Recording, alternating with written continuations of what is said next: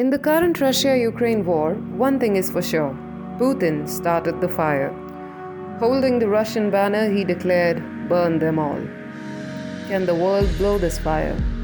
Can Putin be stopped? And how, if at all? A few Ukrainian parliament members have recently claimed that Russian oligarchs may be up to something. Putin's old and trusted friends, too, have gotten down and supported the Ukrainian cause.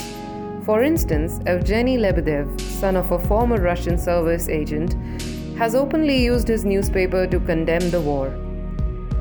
The Russian elites have been under the scanner of NATO authorities, who are now hitting them with sanctions. Many who were silent before are now under economic curbs. Mikhail Fridman, the owner of Alfa Bank, who suffered grossly because of the war, has asked for the bloodshed to end. These are just a few examples of people seemingly distancing themselves from Putin. In fact, if you believe the reports, Putin saw it coming. He reportedly fired a thousand people from the Kremlin in February because he felt his enemies would poison him to end the war. Ukraine may be up to something, and it will be an internal job most public newspapers claim. But Putin could be bracing for it. However, he did not see a lot of things coming.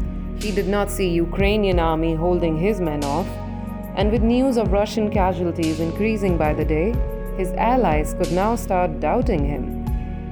If this war is lost, it's a big loss for Putin. He would then be seen as a weak dictator, and we know what happens to them. So, what do you think happens next?